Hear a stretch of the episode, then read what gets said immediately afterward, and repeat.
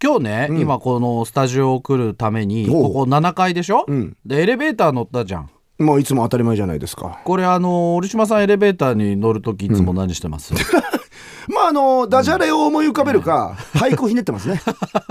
やっぱすごいですねやっぱ常に頭を使いたいというい、や、使いたいとか、ねなどうしたのまあでもね、うん折島さんそれじゃダメですよそれ自分のために時間使ってるでしょどういうこと生き馬の目を抜くシリコンバレーの世界じゃ生きていけないあのね、そんな馬の生首を寝床に放り込むドン・コルレオーネ一家みたいなこと言わないで よ。全然違いますけえど本日の今時用語は、うんエレベータートークエレベータートーク。それ何あの、最近シンドラー社とか大丈夫なの、とかそういう話え違いますよえあのそのメーカーの話じゃなくてそうじゃなくてエレベーターに乗っているような短い時間の中で、うん自分のアイデアやセールスポイントを相手に伝えることこれをねエレベータートークって言うんですいや、だって乗ってる時間、賞味、もう相当短いだろ。だいたい30秒ぐらいよ30秒もないでしょ、ひょっとしたらだ。さっきシリコンバレーって言ったでしょ、うんこれねもともとシリコンバレーの起業家がね、はいはい自分のアイデアをエレベーターに乗ってる短い時間の中で、うん投資家に売り込んだことに由来してるんだよこれ、牧浅見バレエ団の練習生がエレベーターの中でも練習を怠らなかったってそういうことじゃないのね。お耳大丈夫かお いな牧あさみとか出てこなかったでもよ、エレベーターに乗ってていきなり投資の話されても困るだろなんだけどう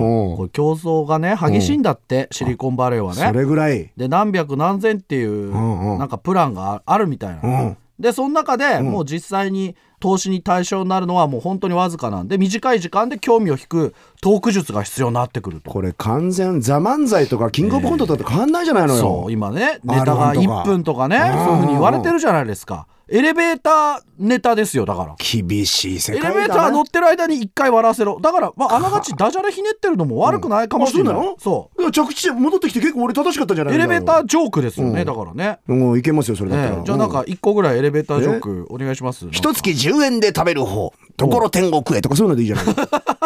え、うん、酒を飲まずして酔う方法具合の悪い時に車に乗れとかそういうのでいい